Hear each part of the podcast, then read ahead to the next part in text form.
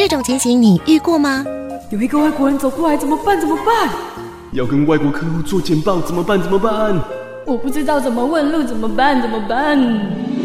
轻松学习英文不卡卡。我是 Katrina，我是 Patrick，欢迎收听卡卡派卡卡派双语 Talk Show。Hello，大家好，欢迎收听高雄广播电台 FM 九四点三周末的卡卡派双语 Talk Show。我是 Patrick，我是 Katrina，会在每个礼拜天晚上六点到七点的空中与大家相见。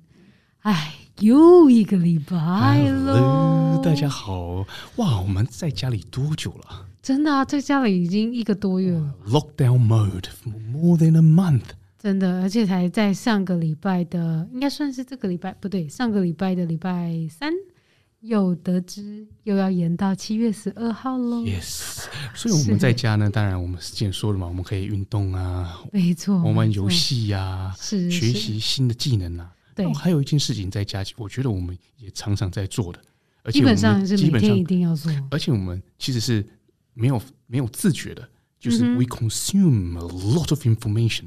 对，从哪里吸收很多很多的讯息呢？基本上就是 information 从哪里来的？对，都从哪里？电视啊，脸书啊，是，还有哪里？反正就是所有手机你可以用到的 app，任何有 screen 的地方，任何有荧幕的，都会一直 spoon spoon feed you with information。没错，持续的喂你。对对对，在这个 the age of the screen，不管去哪里有荧幕的地方，它都会一直跑出 information 广告，more information，是 okay, now articles，就很多很多的东西，所以每一天呢，不自觉的其实吸收了很大量的 information。对对对，那吸收很大量的 information 呢，其实我们就要来探讨今天这个主题了。对，有两个英文单字，嗯、一个是 misinformation 啊、oh，misinformation，然后一个是 disinformation，disinformation，对，嗯，其实有第三个就是 information 了，嗯，那为什么我们今天要聊 misinformation and disinformation？因为我觉得很重要，是今天不是任何的那个出版社，或是任何的新闻平台，或是任何人在网络上的言论呢，都是属于 correct information。 嗯，就是都都应该说，不是每一个地方都是来自对的资讯。对，有一些有一些 information 是 deliberately conceived to misguide you。嗯，很多的讯息，它其实是被设计出来，就是要来误导你的。来带风向啊，误导啊，洗脑啊，控制啊，或者是有它 special agenda。嗯，所以呢，我们要学习如何去分辨嘛，这个其实非常的重要。对，我很喜欢的一位美国作家，他有那个 The Father of American Literature，就是美国的文学之父 Mark Twain。他讲了几句话，我觉得超级有趣的。在他在他那个年代，他就说了。If you don't read the newspaper, you are uninformed. If you do read the newspaper, you are misinformed. 很可爱耶。然后，如果你不看报纸呢？对，你就是 uninformed，就是没有吸收到资讯，没有任何资讯。对。可是，如果你读报纸呢？你就是 就有可能会被 misinformed 误导，因为。每一个报道，每一个言论都是出于某某作者嘛？对，他都会有立场在。And no one is completely unbiased。对，几乎是不可能有的。嗯、所以呢，要分辨这些各种的 information，特别是在今天资讯爆炸的时代，我觉得非常的重要。真的。然后那个年代呢，Mark Twain 又讲了一句话，我觉得也很有趣。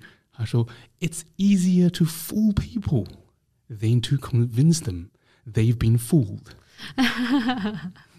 很可爱。你要 fool people 要怎么翻？就是那个愚愚弄别人，愚弄 OK，或是欺骗他们。对，没错，就是是欺骗别人，让他们相信是简单过你要跟他们说你其实已经被骗了啊！真的，真的。所以呢，在今天这个时代，要误导一个人甚至一个族群是多么的容易。那有没有人专门在？操纵这些事呢，其实也是有的嘛。嗯哼，有很多邪教啊，很多邪教，对对是啊，对。所以，我们今天也请到一位特别来宾，他花了一段时间，就是在研究 misinformation and disinformation，所以他今天来可能 share some of his insight，来一些可能让我们可以好好的思考，要去分辨，是是，不要很随意的就被操纵，很随意的情绪就会因着我们所看到啊、所摄取的这些 information 给摇摆。对，没错。Okay, now before we invite our guest Katrina, would you like to share a song? Okay. 那我今天要来带来一首歌，叫做《Solar Power》。哦，Solar Power，OK。聆听着温暖的声音，九四点三，让我有整天好心情。九四点三，分享生活点点滴滴。九四点三，随时陪伴着你， 你最后的默契。好啦，那我们听完了这首歌之后呢，我们就要赶快把我们今天的特别来宾给邀请出来了。啊，今天这个特别来宾也是用心良苦，为了我们这一集，他去读了很多关于这方面的一些呃，也是 information 了。对，然后他自己有会诊过，是，然后他有一些他的看法呢，能够跟跟我们分享。那他也算是一个穿梭在很多个不同社群的一个社会观察人。是。应该说，就是他其实不应该穿梭在各个团体，再加上呢，他其实一直以来都是一个非常会观察的人，没错，没错，呃，非常的敏锐，是，特别对于社会的各种现象，所以我们就是要问他了，他看到的这些 information 呢，他怎么判断它是正确的 information 呢？因为我们能够摄摄取到的 information 也是出出自于 third party。就是第三方嘛，嗯、第三方对不对？所以搞得我今天好混乱哦。到底哪个是真？Can we believe？好了，那我们现在就邀请我们特别来宾入场。Hello，凯贤老师。Hi，Patrick，Hi，Katrina。刚刚听到开场，我都快笑场。这个人是谁啊？好像不认识他。呃，很荣幸今天来上这个节目。那其实我算是 Patrick 跟 Katrina 好朋友。那我常在跟 Patrina、那个 Patrick 聊一些时事。那我对 misinformation 这件这件事情呢，我觉得是蛮有趣的，它会造成一些社会现象。那主要是有大概两个礼拜前吧，我跟我朋友聊，就是聊一些现在国家的政策跟疫苗事情，因为现在疫苗是大家最关心的事情嘛。然后我发现我讲很多事情他都不知道，他都不清楚，然后他要我丢链接给他，就是请你秀证明，然后我就丢文链接给他。然后我后来发现。我以为他是在挑衅，然后我后来发现他是真的不知道。哦，OK，所以你跟你的朋友聊到了一些实事，对，然后你朋友说啊，你骗我，这个事情怎么可能是真的呢？我要证明，然后你就传给他，然后就传给他一些新闻的连接嘛，连接，然后就说哦，这个我不知道，然后我就发现哦，对，真的，嗯、呃，就是每个人接收新闻的程度，就是资讯面不一样。嗯、我要讲这个，我觉得这很重要，是因为我觉得 misinformation 已经造成我们就是社会的忧郁。嗯，忧郁的一种感觉，因为刚才是一种人的忧郁。你刚才讲的那个是叫做 under in under information 是 uninformed，是好像是是摄取对资讯不足，所以他不知道嘛。对对对。那这个其实跟 misinformation 也有关系。我会讲说，我会从这个出发点，然后来讲 misinformation，是因为他有时候接收到讯息是不对的。嗯。哦，他那个讯息可能是七成真，还是三成假？哦，那三成假就不知道从何辨读嘛。那我觉得这个我会想要跟大家讨论，就是说，像 Patrick 跟 Katrina，你们有没有觉得现在你们就是接收讯息的管道越来越多？是，可是这个讯息，例如说你觉得这个新闻很重要，然后你三天之后你要或者是一个礼拜之后你要再去追踪这个追踪这条新闻，你会发现好像很难找到，就是好像就是讯息很多，可是讯息的持续性。并没有办法很长，就是一阵一阵的，就忽然就炒一个话题。可是呢，你明天话题就不一样了，要再去找那个那个报道就不见了。对，就是呃，以前的新以前的讯息传播跟现在讯息传播，我觉得各有好处。以前讯息传播是因为以前讯息没有办法，像网络没有那么发达嘛。以前报纸报一件事情，这个事情可能会一直报哦，嗯、会报一个礼拜、两个礼拜、一个月，大家都知道哦，说这个这件事是很重要，对大家是很重要，所以大家一直追踪。可是我觉得现在，因为大家吸收讯息的管道变多，然后大家愿意想要了解那个讯息的深度的时间变少了，所以大家很习惯就是，哎，一下是焦点 A，一下焦点 B，一下焦点 C。例如说疫苗，我们其实有很多非常多想你，你就看到新闻，每次有非常多想要讨论的事情，那我觉得这个已经有造成大家一种忧郁跟恐慌。我为什么会这样讲？就是你会觉得你好像没有办法抓到事情的全貌。嗯，你有没有这种感觉？嗯、就是你在跟某个朋友谈讨论的时候，你会觉得现在大家很容易火气上来。没错，有没有这种感觉？没错，就是通常很容易火气上来。那这种火气上来，其实不单单只是立场的问题啊。我觉得是因为大家没有办，大家没有办法觉得他掌握到这个卖事情的核心，就是他好像都永远没有办法知道事情的全貌。可是他们是想说，我的立场是跟对方像，所以我才会那么激动。可是我觉得不是，我觉得是大家会有忧郁，说那还有什么我不知道的？嗯，对，真的真的，我我是这样感觉啊。我觉得现在大家讲一讲，真的很容易吵起来。因为像我朋友跟我讲，他说你这样子。因为我因为我就一直丢讯息给他嘛，然后我就跟他说，那还有什么你不知道的，我可以跟你讲。然后他就说，他的意思有点就是说，你是在挑衅我嘛？然后我这样我就快忧郁了。是现在已经现在已经大家已经这么教育你不要再这样做。我说我没有要挑衅你，我说我只是问你还有什么不知道的，我可以丢讯息给你，你去查证。是是，怕他 under informed，所以要一直把更多的讯息给他。那现在因为呢，就是因为讯息量太大了嘛。对，然后呢，讯息又有不同的立场，对，是不同的观点，是 OK，甚至有些就是百分之二十是真的，百分之八十是假的，混在一起，大家就以为它是真的，嗯、所以呢，就已经有很混乱的一个局面。那我们在这样的状况之下，嗯、我们要是怎么样的去斟酌摄取 information 呢？怎么样去分辨呢？嗯、或者是说，就好，我都不看了。好，我就是要讲，我要先讲这个现象，我觉得。大家先理解，我觉得大家先理解有这个现象，然后如果你认同这个说法的话，你再来听下面的方法跟资讯，我觉得会比较听得下去。像我在看新闻啊，嗯、我会我先跟大家讲，就是新闻的搜，嗯、可以获得的资讯来很多。其实基本上我国内新闻我就是看一部分，可是我大部分我会去看国外的新闻查证。我像刚刚跟 Patrick 聊天嘛，每次有疫苗新闻，我就会。有兴趣我就会查一查，我说：“哎、欸，这个讲的是假的。”我说：“我就丢一个链接，或者是丢一个丢一个外文的网站给他。我说：‘你看，人家是这样讲。哦’所以我就很习惯查讯息，哦、我就很像很像查。然后你如果不知道哦，第一个，如果你不知道怎么查的话，你可以打呃关键字，因为太多，像美国很多智库是哦，就 Brookings 啊，或者是不要你不要美国，你就是欧洲的也可以啊，就是很多智库，你就打 The most influential。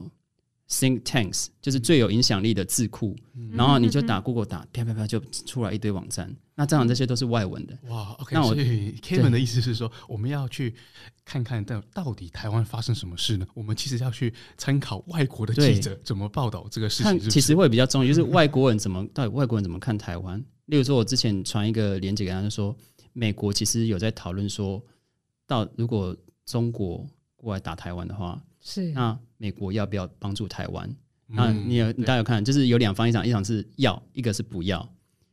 然后我就觉得那个很有趣，我就把它丢给 Patrick。那我要讲的意思是说，呃，我会去看说，就是我觉得对我们很重要的事情，我会去了解，呃，这个世界人对台湾的想法是什么想法。我们不会去单纯去预测说，哦，美国一定会来帮台湾啊，因为美国很重要，因为台积电很重要，所以美国一定会来帮。可是美国人。他可能的观点，他可能想的更多，嗯哼，他可能有更多不想来帮台湾的因素，可是你只是用猜的，你没有实际上去查过，嗯，那这个东西就是我会鼓励大家说多，如果你的外语能力够的话，你真的要多开一些外文的网站，就是去看这个世界怎么观察台湾，嗯、那全面性的去了解，对对。然后第二个是说，呃，我会我会就是因为我是工程师出身的，我会习惯用就是科学逻辑的。角度去看一个事情，就是说，呃，我这我也常常跟跟 Patrick 讨论，就说，哎、欸，你觉不觉得逻辑怪怪的？就是好，我我举最近我看到一个，就是因为台积电不是要出手买疫苗嘛，嗯、然后就会说，哦，这个台积电就是生产的晶片啊，已经让世界达到一个供需的平衡啊，所以这个台积电出手的话，会帮助台湾买到更多的疫苗。那我想要反过来，就是问大家说，就说。世界上的晶片供需不平衡的时候，会比较需要台积电，还是供需平衡的时候会比较需要台积电？当然是供需不平衡的时候。对，所以你越达到供需平衡的时候，其实台湾越难到越难用这个条件去跟跟人家谈疫苗。可是我第一个看到新闻的想法就是这样，就是说其实达到供需平衡对台湾晶片换疫苗这件事情，并不是件有利的事情，这个逻辑是不对的。是你当然是供需越不平衡，台湾世界才越需要台湾嘛。所以我的意思说，嗯、呃，我觉得就是会有一个科学逻辑的，就是培养，就是凡是一件事情，我会习惯用科学逻辑去看，而不是从这个人以往过往的经验，或者是他背后的背景。去判断他讲的是对还是不对，我会用科学逻辑去想讲想这件事情。就是我常会跟佩雪讨论，你看，诶、欸，他讲的是不是哪里怪怪的？然后我第三个是说，我看一些社论的时候，或看一些新闻的时候，通常看到某些，我会可能就直接不看，就是他们会习惯用代入法，就是说啊，你们这些一四五零啊，啊，你们这些扫地工啊，你们这些什么，就是他们在还没有讨论事情之前，文章开头就会把跟他立场相反的人。套在某一个大家不喜欢的族群身上，嗯，对，那这样子就是哦，你们这些就是亲中的，你们这些亲美的，因为这样子就很好，这样子他就很好论述他的立场，因为他的道德立场是比较高的。可是当别人有不一样的想法跟立场的时候，你直接把它归纳成呃某个立场的人，这样子是其实这个逻辑是不对的嘛？因为每个人的想法是独立的嘛，嗯，他不可能，他不可能说永远就是呃所有的事情的立场都是一定是偏向偏向每某一边，所以其实不是。所以我如果判断假假新闻的方式是说，呃，应该是说我会尽量尽量不要被假新闻影响，就是说我会去查证。那查证的方式就是说。你可以去看一些智库，你可以现在国外的文章，或者是我有时候会刻意跳出我自己的同温层去看，嗯、呃，就是人家那个族群的人他们是怎么看待这件事情的。有时候人家自己刻意跳出去，有时候你会不会觉得说你你了解这个世界的脉络的方式跟你的朋友是完全不一样？明明资讯很发达，可是你关心的事情跟他们关心的事情是完全不一样。对，可能我们是很关心疫苗的发展，可是有些人对他来讲说，他关心韩团，或是关心就是关心购物，关心就是网络购物，这网络购物的脉动，就是大家想要了解的方向完全不一样。就是因为资讯的发达，小族群变多了，所以你的资讯变分散。那要讨论到重要事情的时候，又没有办法，你又没有办法抓到事情的全貌，所以变成我觉得大家会有一种集体忧郁。那所以我的结论就是说。呃，你可以多看国外的网站。那如果不知道国外哪些网站是值得看的话，就是打 think tanks，就是我跟我朋友在讨论，就是说你去打智库就找得到，关键词是智库。那第二个就是说，尽量就是不要以人废言。那第三就是说，你如果看到社论的新闻是说，哎、呃，你们这些什么，你们这些什么，我通常就会跳过不看，就是因为我觉得他已经有立场了。是，通常。然后第四个是他在讨论一一件事情的时候，他如果都没有，他数据如果都没有引用出处。嗯，我就会我就会想要自己去找，或者是我就会质疑。我就是对任何事情都会抱着一个质疑的态度。我觉得，呃，要怎么讲？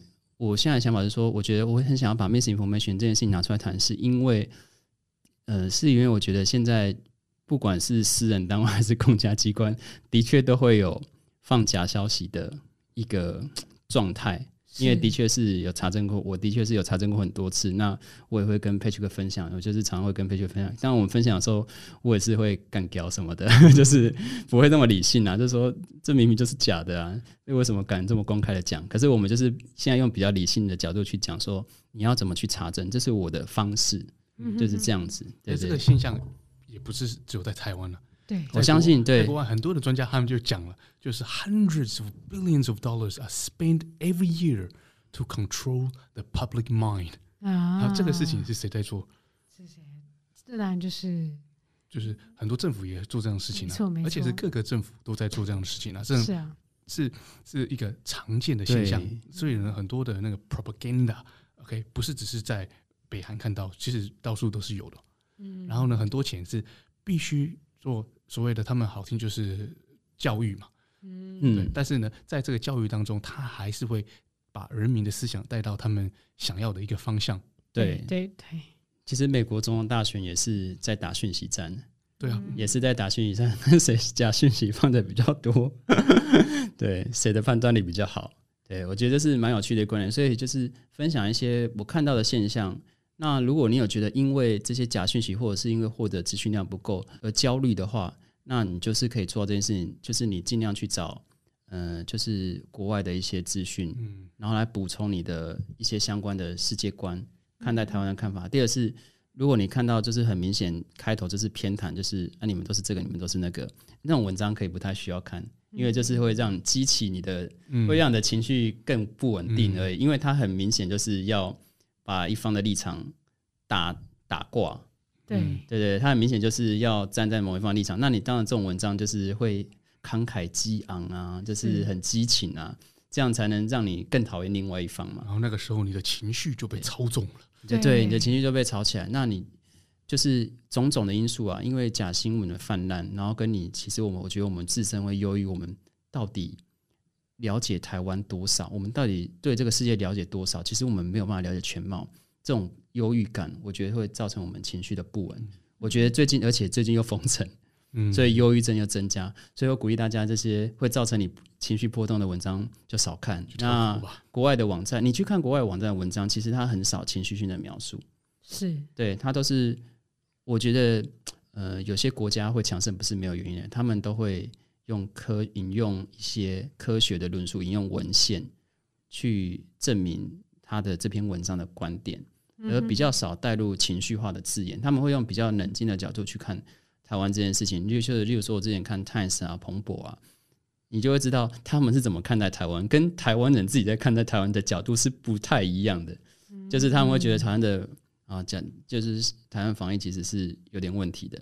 那那跟我们自己看台湾，我们可能会觉得很一开始会觉得很没有问题，是那个观点是不太一样。那我觉得就是。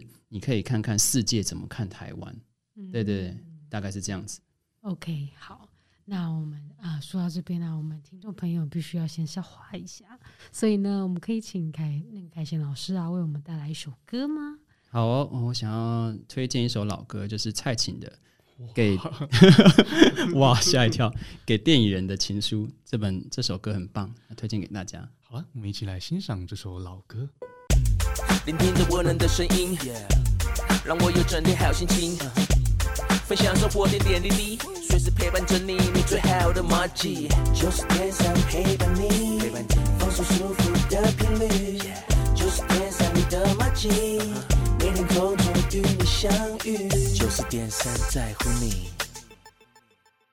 好了，那我们听完了一首老歌呢，我们现在就要回来继续请教凯欣。对啊，因为凯欣老师也给我很多的 information，但是我现在要知道，我们要好好的来思考任何的 information 嘛。是是是。所以呢，凯旋凯贤老师对我来讲也是 third party 嘛。嗯、所以呢，我现在就必须问凯旋老师，我们当然知道说 misinformation、disinformation 是不好的嘛。是是是。可不可以给我们一些例子，在历史上啊，在世界上有什么比较重大的？因为有有这些 misinformation 或者是 disinformation 造成不好的后果。嗯哼嗯，好，我就大概讲一下。呃，不管是 disinformation 还是 misinformation，其实都是会造成我们讯息的接收的错误，而导致错误的判断。那 disinformation 就比较像是人为的哦。嗯、那它的确也会影响国际的情势，都会被拿来做国家间的斗争的利器使用。例如说，大概二零一七年的时候，那卡达有被讯息就是有被人家指证说，哦，你这个支持恐怖主义，嗯，哇塞！然后他 一讲出来，这个讯息一放出来，就是他很周边很多国家，就是有点像跟他断绝，先跟他断绝往来。嗯、那卡达他们国家就要跳出来，跳他们跳出来说，我们没有，我们没有支持恐怖主义。很严重哎，对啊，你看，这是被指控的人要出来证明说他没有，然后指控被平白无故的指控，那个指控的人呢，不需要有任何的。证据，可是呢，被指控的人要证明他的清白，他反而要拿出证据。对，这就是 disinformation 的恐怖，这样子就很麻烦。嗯、那后来就是有被查证，就是他们有发现说，这个支持支持恐怖主义的这个讯息，哈，他们的这官方讯息是他们的国家新闻局遭骇客入侵，所以被蓄意植入错误的资的资讯。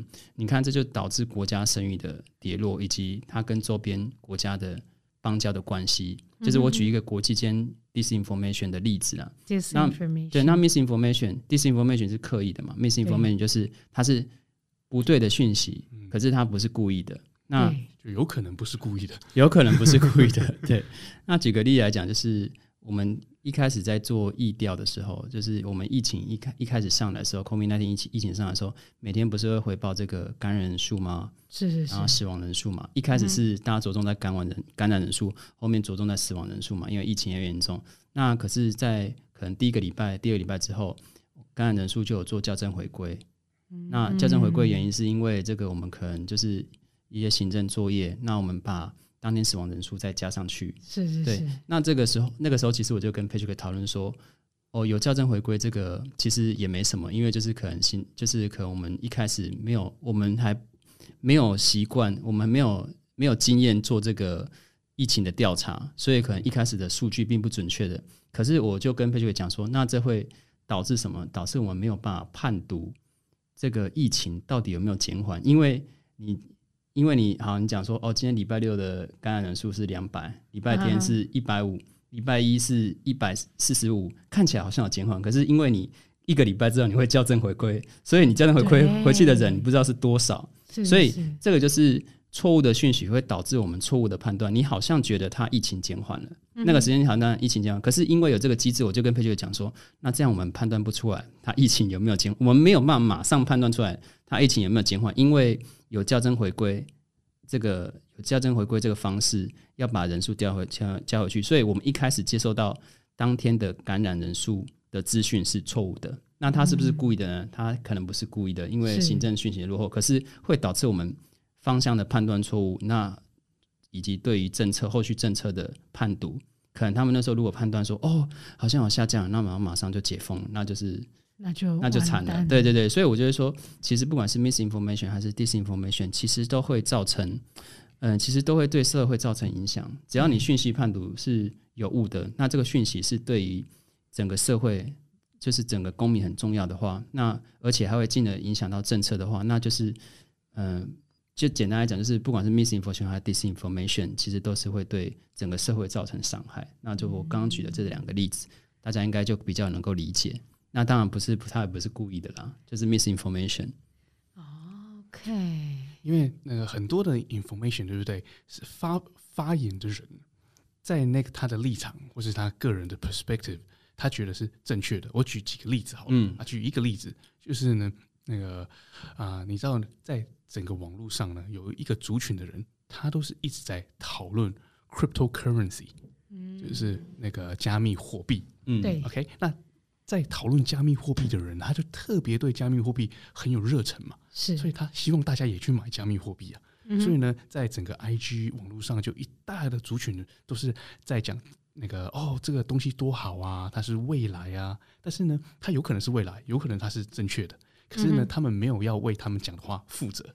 对，那所以很多人会被。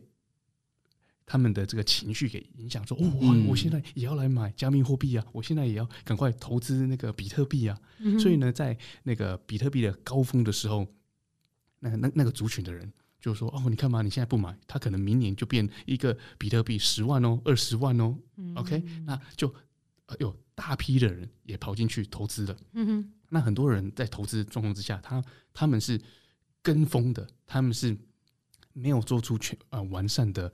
Financial planning，所以他们就可能把他生生活的那个全部压下去，全部压爆。说 OK，我也 all in，因为因为那个网络上有太多的故事了，就说哦，谁谁谁呃几个月赚了几百万哦，因为他投那个以太币，哦投那个狗狗币，哎，然后就说呃几个小孩子在二十几岁，然后那个一年赚了一百万。OK，很多这样的故事啊，就怂恿人嘛。那那是有是不是？Cryptocurrency 是个好的投资，可能它也是啊。嗯、可是呢，在带风向的这群人，他没有要为你的 saving，要为你的投资做任何的负责。对。所以呢，现在那个 crypt 整个 crypto cryptocurrency 的市场，它就往下跌了嘛，因为有很多的种种因素，所以反很多人就套牢，嗯、甚至很多人就就在低高点买，低点要售出，所以是那个损失惨重。嗯、啊，甚至有些人就哦，那个那个所有的生活的那个家当 saving 啊，家当全部都啪出去了啊！现在就不行，血本无亏，对对，血本无亏。好，那他们是不是也得到了 information，去做出了一个投资的判断？是，但是呢，这些 information 是从哪里来？是是从那个 certified 那个 financial advisor 吗？是是属于那个合格的那个财财务经理吗？哦，也不算是啊。是 OK，所以呢，他们就被带了风向，然后说 OK 好，我觉得这个是啊，我投了。嗯，那那他们并没有好好的想说 OK，我做这样子的规划，OK，我到底有没有分散风险？OK，那这个投资是不是？你也知道说那个 cryptocurrency 是很 volatile，它是极度漂浮不定的。对，所以呢，会去投资呢，照理讲是要拿很闲很闲的钱，就是闲在那边真的不知道的人去投哦，那 OK 吗？安全嘛？你投了你就把它放在那边十年，不要不要再动了嘛。对，OK。那很多人他是那个生活费拿去投这个东西啊，就死伤死伤惨重，然后变成那个整个网络现在又另外一个风向。之前不是呃一堆被套牢的人开始骂那个 Elon Musk，为什么特斯拉现在不收？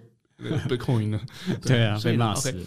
太多太多的风向了，所以我们不管做任何的决定，要去信一个人、信一个政策，或者是去听从一个投资，OK，去做一样的事情，可能是要经过大呃我们自己全面的去判断、去思考，嗯、然后就是跟开心老师讲的，真的要有一个逻辑性嘛。是是是。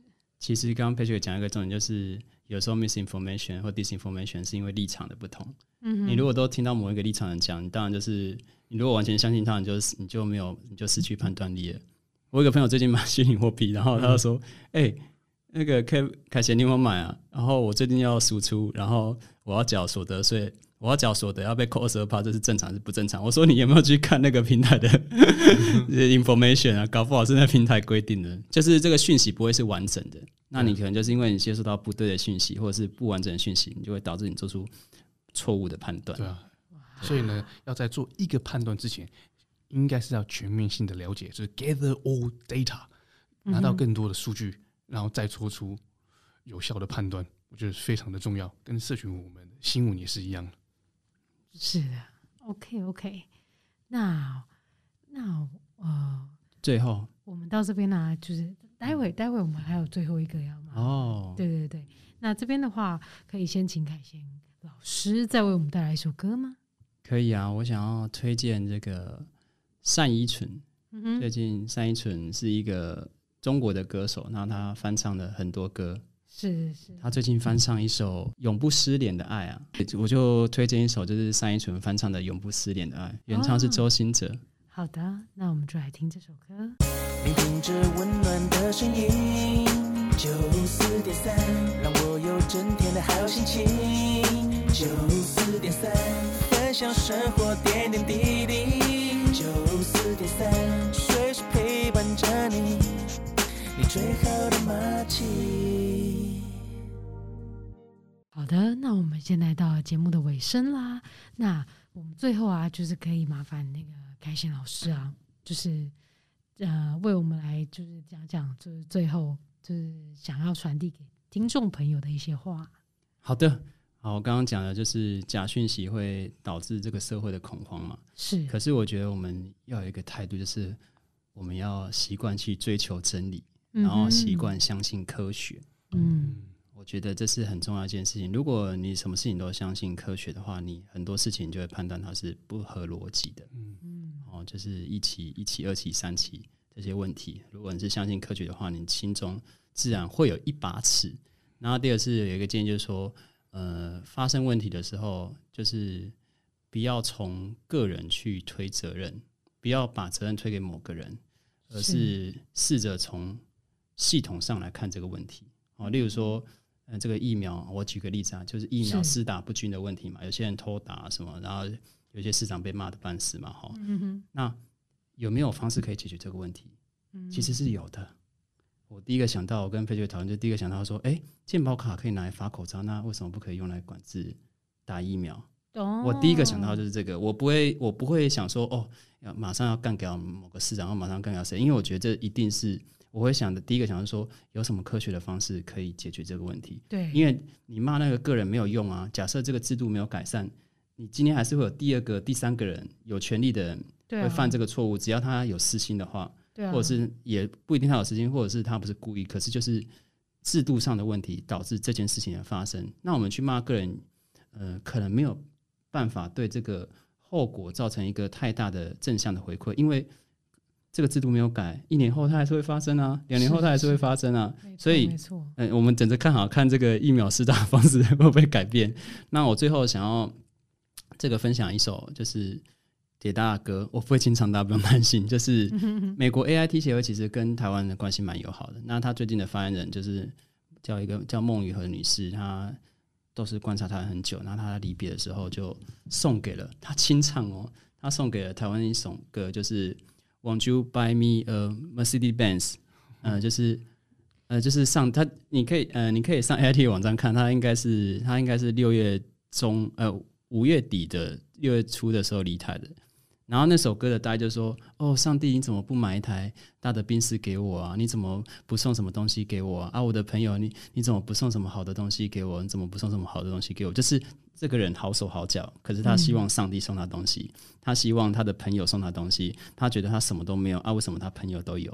那你觉得 AIT 的发言人为什么要将这首歌 给台湾呢？那大家就自己可以好好的想一想，他是不是也想要提醒台湾人做什么事情呢？就是他这首歌其实是蛮有意思的，就是一个人他好手好脚，可是他抱怨朋友不帮忙他，他抱怨上帝不给他东西。那大家可以去想一想，就是以一个跟我们这么友好的单位，然后他就是。观察台湾，对，观察台湾这么久的这个人，他到底想要传递给台湾什么讯息？我觉得是蛮明显的啦，大家可以去听这首歌。我们现在就不用明讲，我们就是我觉得，所以我们可以起码做到，就是说，呃，我我讲说，不要己愿他利，自己的愿望交交付给其他人，就是例如说，你选了一个选了一个这个代表，你选了一个总统，那你选完之后，你就把所有的希望寄托在他身上，你也不监督他。你也不监督政府，那你就说哦，他做的一定是对的。嗯，我我举个例子啊，就是就是说，不要己愿他利，去你想要什么你就自己去争取。那你想要获得真实的资讯，你也要自己去查证。是，所以这是我想要分享给大家：追求真理，相信科学，自己就是工程师。好，谢谢。哇，说的可真好。那我们等一下呢也会放了这首歌哈，就是刚才那个呃 K 呃凯贤老师呢讲的这个有梦雨禾。就是带来的这首歌，不过我们是放原唱了，我们可能，我们可能拿不到那个孟雨禾的这首歌。大家想想听的话，直接自己去 A I T 查哦。对对对，G I T 的粉丝专业查就有了。是的，好的，那就是感谢听众朋友呢，在就是。